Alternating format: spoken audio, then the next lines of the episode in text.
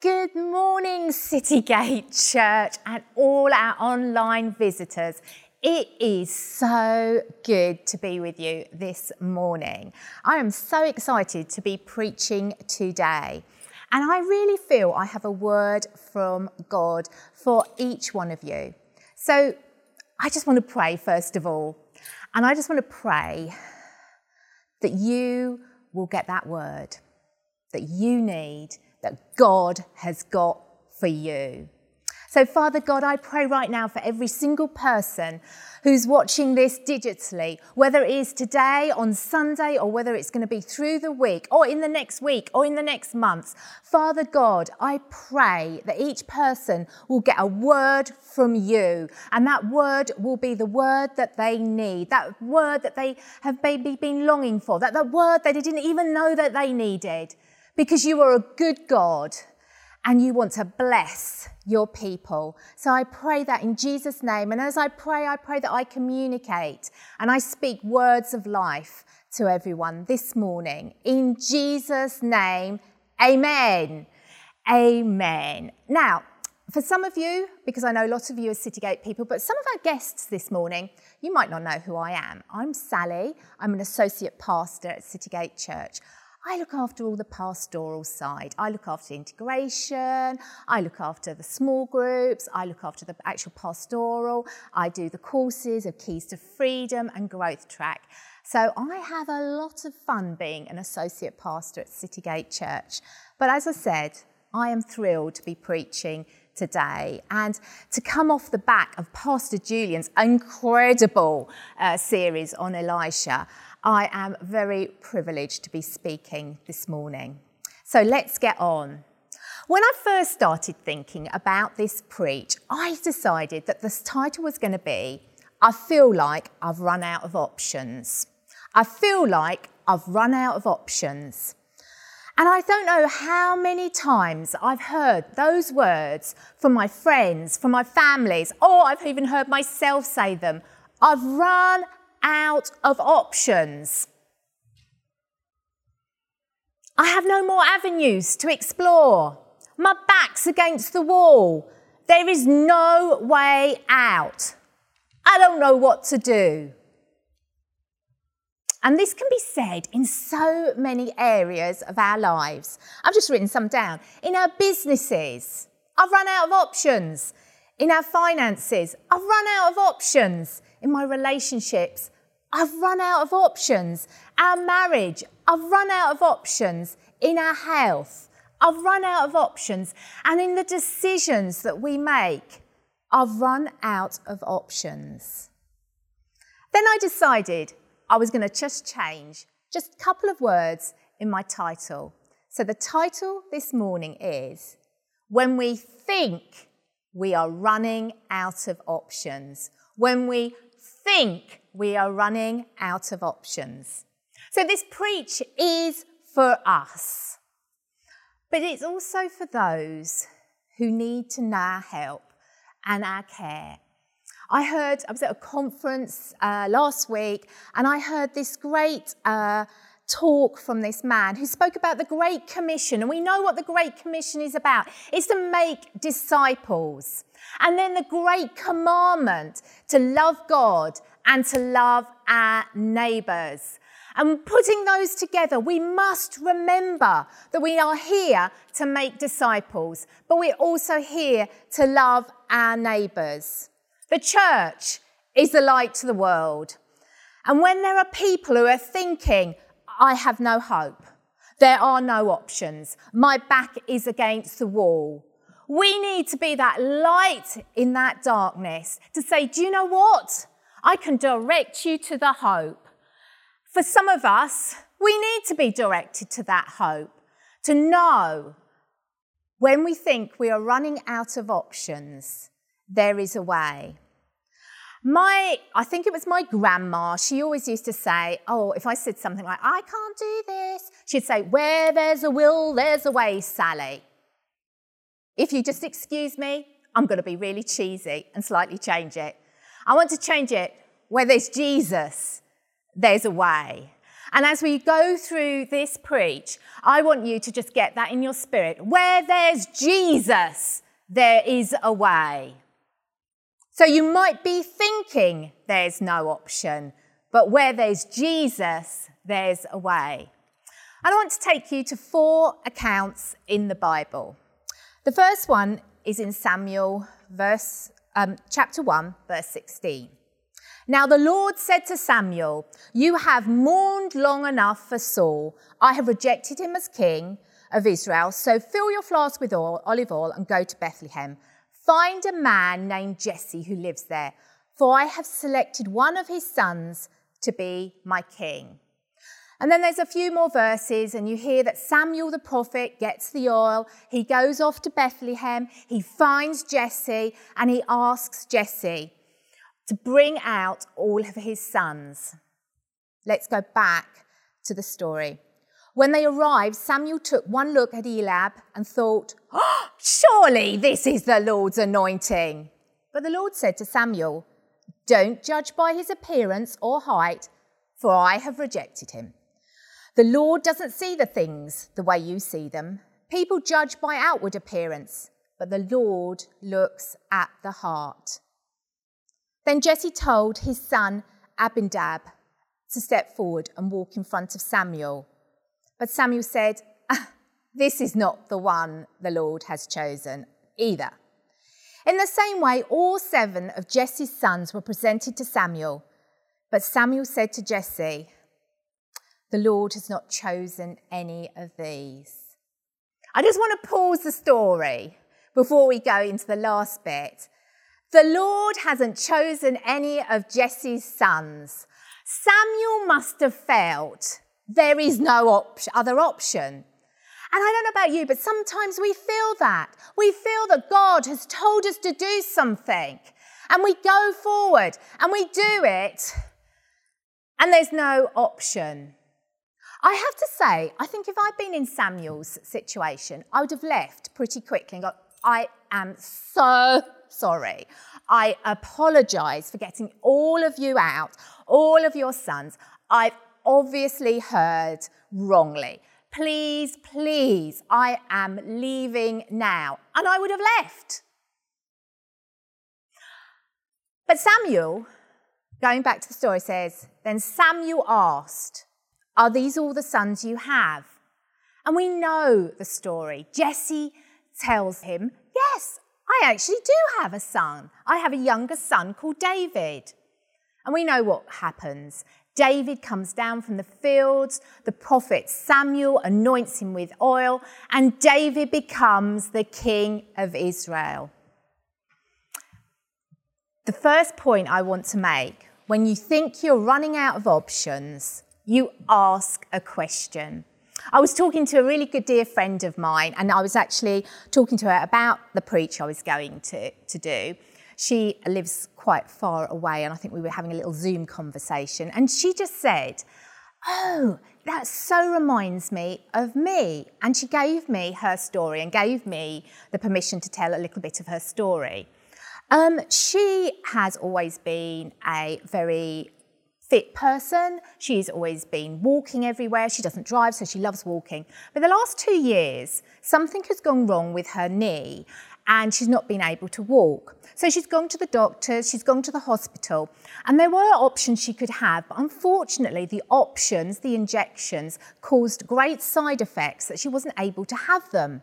So suddenly the doctors are saying, Do you know what? There is no option. You are not ready to have any major operation, major knee surgery at all. That's not it. You've run out of options. You've probably got a few years until that happens.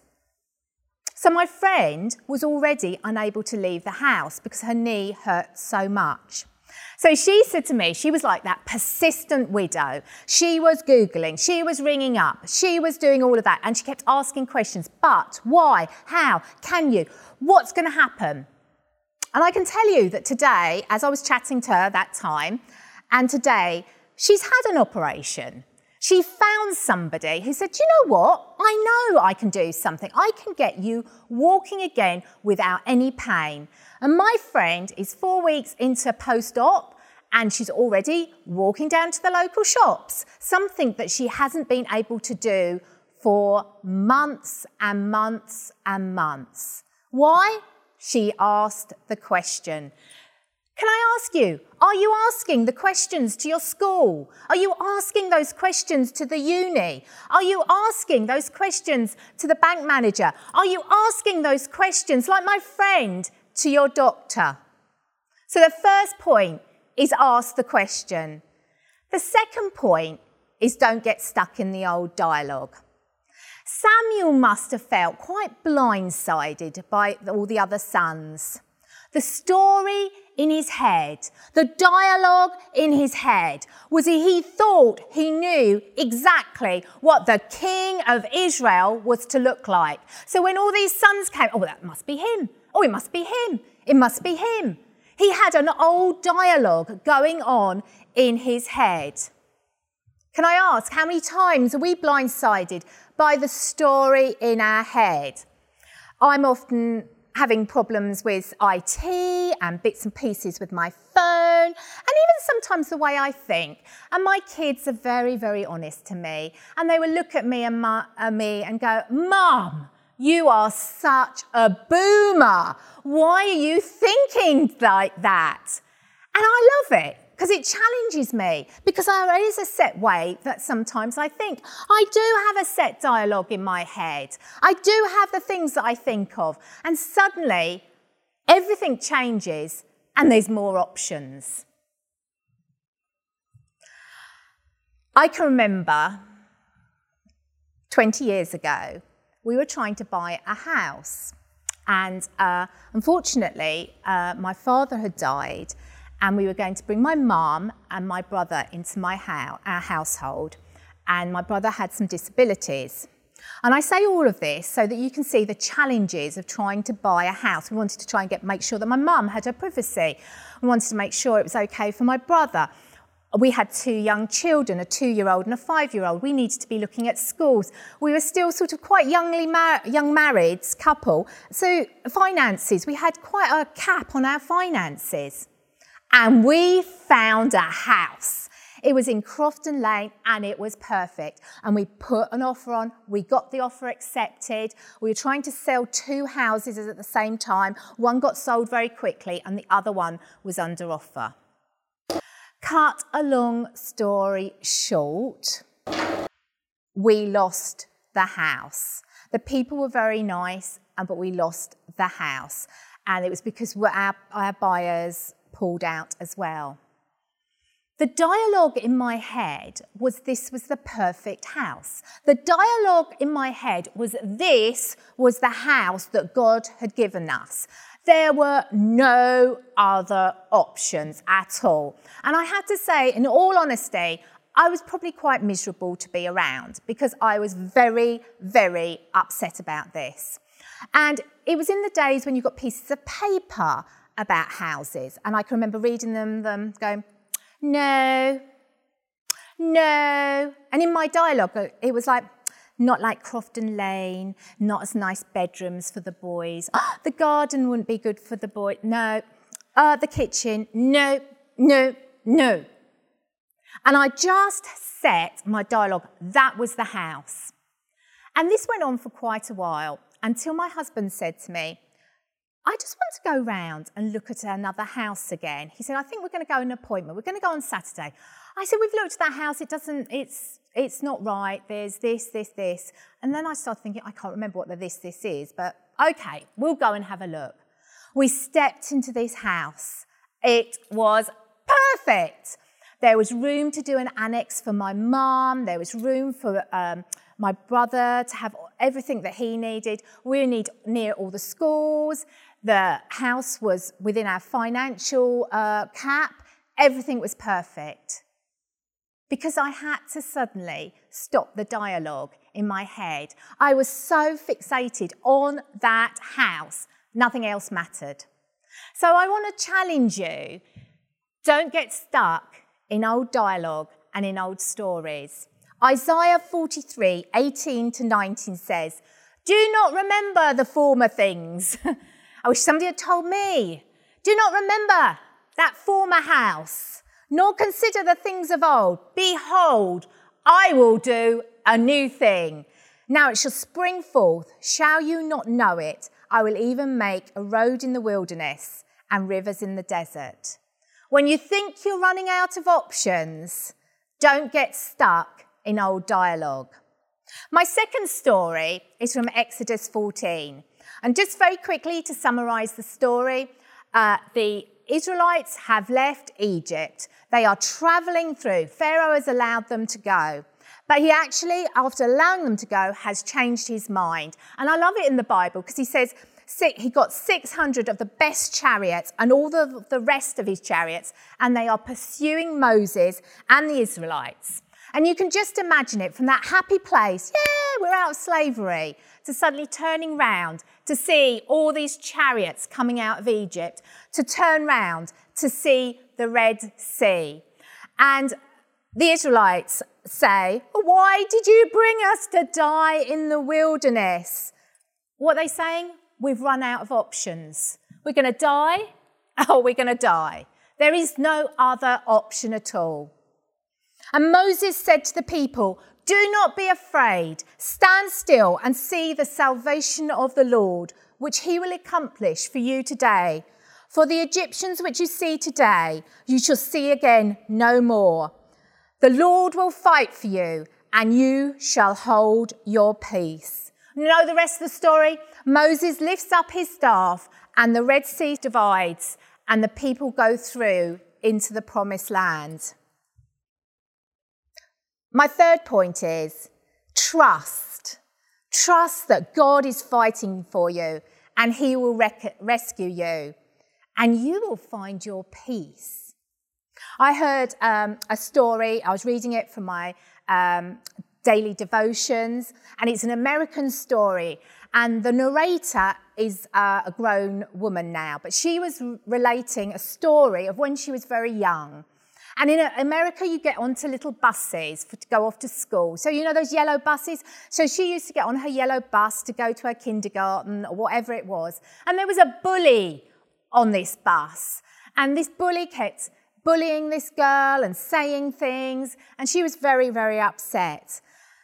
And one day, she just tells her big sister about it and says, You know, it's just horrible. I dread it. I feel sick getting on that bus. I feel really anxious. Uh, there's nothing I can do. I, I, I don't know what to do. The next morning, she's sitting on the bus, and suddenly, up from the bus comes her sister onto that bus. She sits next to her little sister. And the little sister says, just having her sister there, her big sister, just having that presence of her, she felt that peace. She knew her sister was fighting for her. She knew that she was safe. Can I just remind you that we have God's presence 24 7. And as I said in point three, trust God is fighting for you and will rescue you. Can I tell you, God is on your bus. If your bus is, you feel there is no options, you're feeling, what should I do? What should I do this? And you feel like you may be on that bus of just chaos. God is on your bus. And I will say, if you are watching this with other people in your living room, you turn to them, you tell them, God is on your bus. The presence of God is with you. He is here, He is fighting for you, and He will rescue you. My third story is from 2 Kings 4 1. I know we've had so many weeks of Elisha, and I thought you might be missing it, so I brought an Elijah story. 2 Kings 4, verse 1. A certain woman of the wives of the sons of the prophets cried out to Elijah, saying, Your servant, my husband, is dead, and you know that your servant feared the Lord, and the creditor is coming to take my two sons to be his slaves. I don't know what, how this widow must have felt. That she had these two sons, she had this amazing, huge amount of debt, and she was going to sell her sons into slavery. She had run out of options. But she went to the prophet, the man of God, Elijah. My fourth point is when you think you're running out of options, go to the source of truth. Mother Teresa says, when Jesus is all you've got, you discover Jesus is all you need. And because it's a Mother Teresa quote, I'm going to say it again. When Jesus is all you've got, you discover Jesus is all you need. I want to ask you when you think you're running out of options, where do you run? Do you run to the latest Netflix and watch a film and go into that fantasy land? Do you get on your PlayStation or your gaming and just get again, go into a, a fantasy land because you don't have to think about it? When you've run out of the options and your back's against the wall and you can't see any way out, do you go to the glass of wine? Do you go to the horoscope? Do you go to those friends? And I say friends very lightly, the ones that just stoke the problem, the ones that go, oh, it's bad. Yes, yes, you're, you're not going to get out of this. There's no way out. Those type of friends.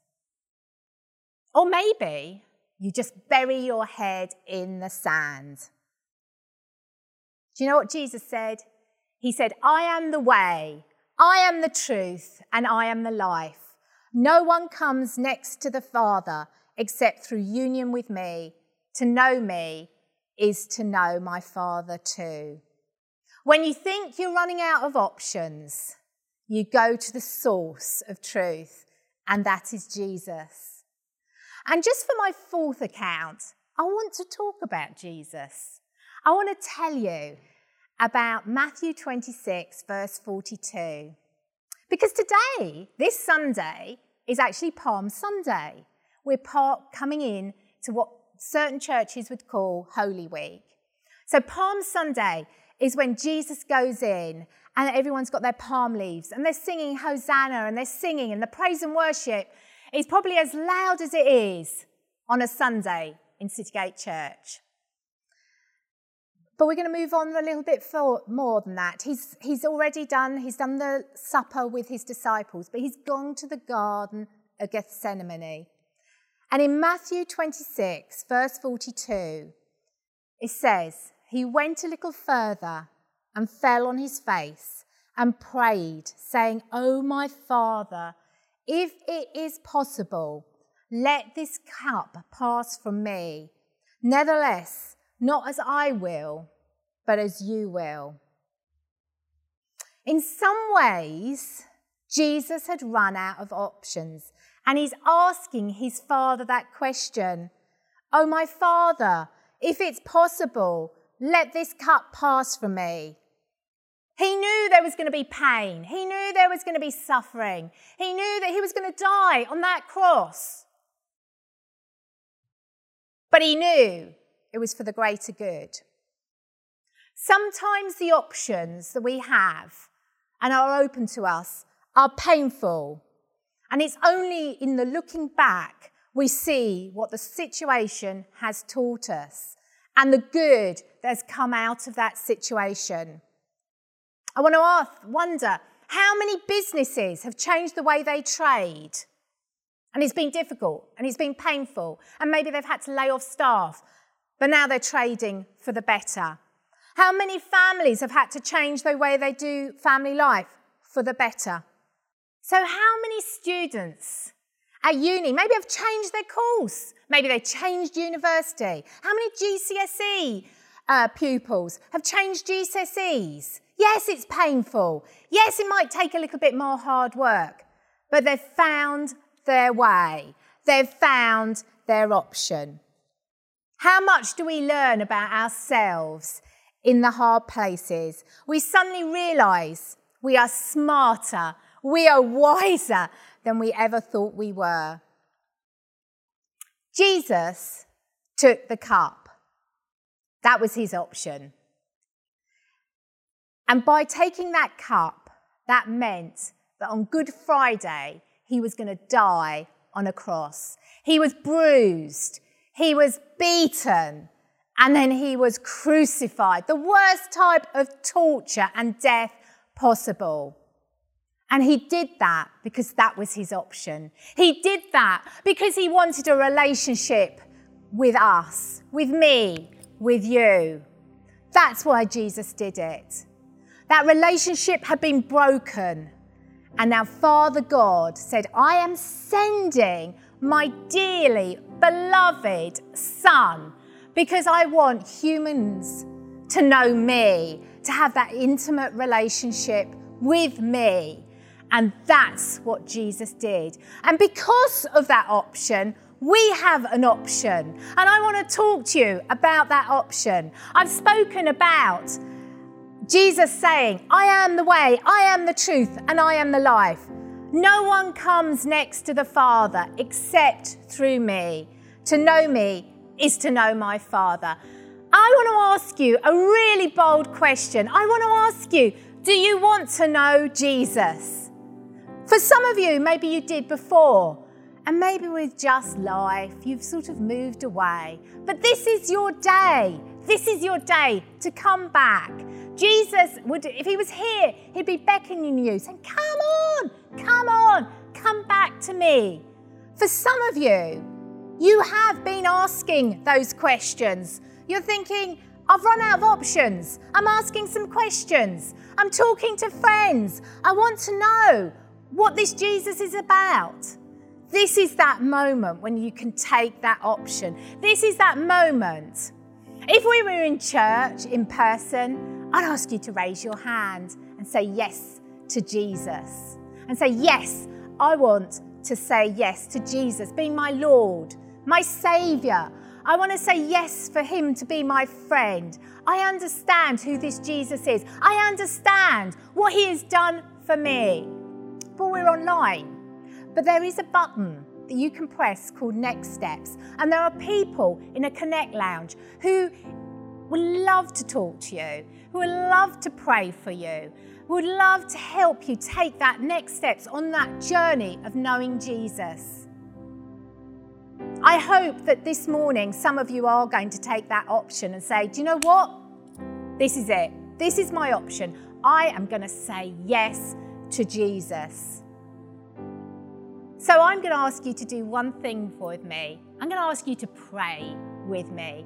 Pray this prayer. We call it the prayer of salvation. And all it is, is we are saying yes to Jesus and turning away from the things that we may be doing before, saying turning away from the things that we don't want to do anymore. And we're just saying, Yes, I want that relationship with you.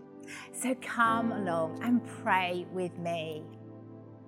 Heavenly Father, thank you that you love me. And you show this by sending your son Jesus to die on a cross for me. I give my life to you. I turn away from my old life and I receive you as Lord, Saviour, and friend. Amen. Well, thank you so much, church. We will see you next week, Easter Sunday. And just remember where there's Jesus, there's a way.